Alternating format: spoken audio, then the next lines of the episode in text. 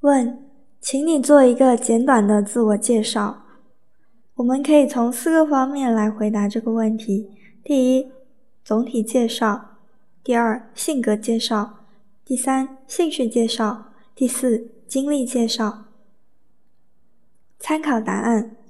我是英语专业的应届毕业生。四年的学习让我从英语方面进行学习和培养，打下了坚实的英语基础，为以后进行英语教学提供了知识技能储备。性格方面，我较为沉稳，具有亲和力，能够临危不乱，善于处理突发事件。具有亲和力，使我能够很好的与学生和同事相处，使教学活动顺利进行。兴趣方面，我既喜欢阅读、陶冶情操，也喜欢打羽毛球等集体活动，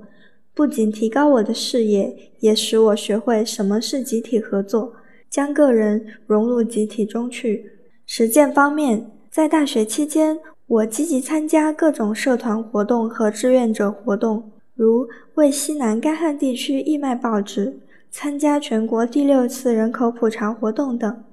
这些校内校外实践。提升了我的人际交往能力和与人沟通表达能力，使我能够在今后与学生和同事的交流更有效，相处愉快。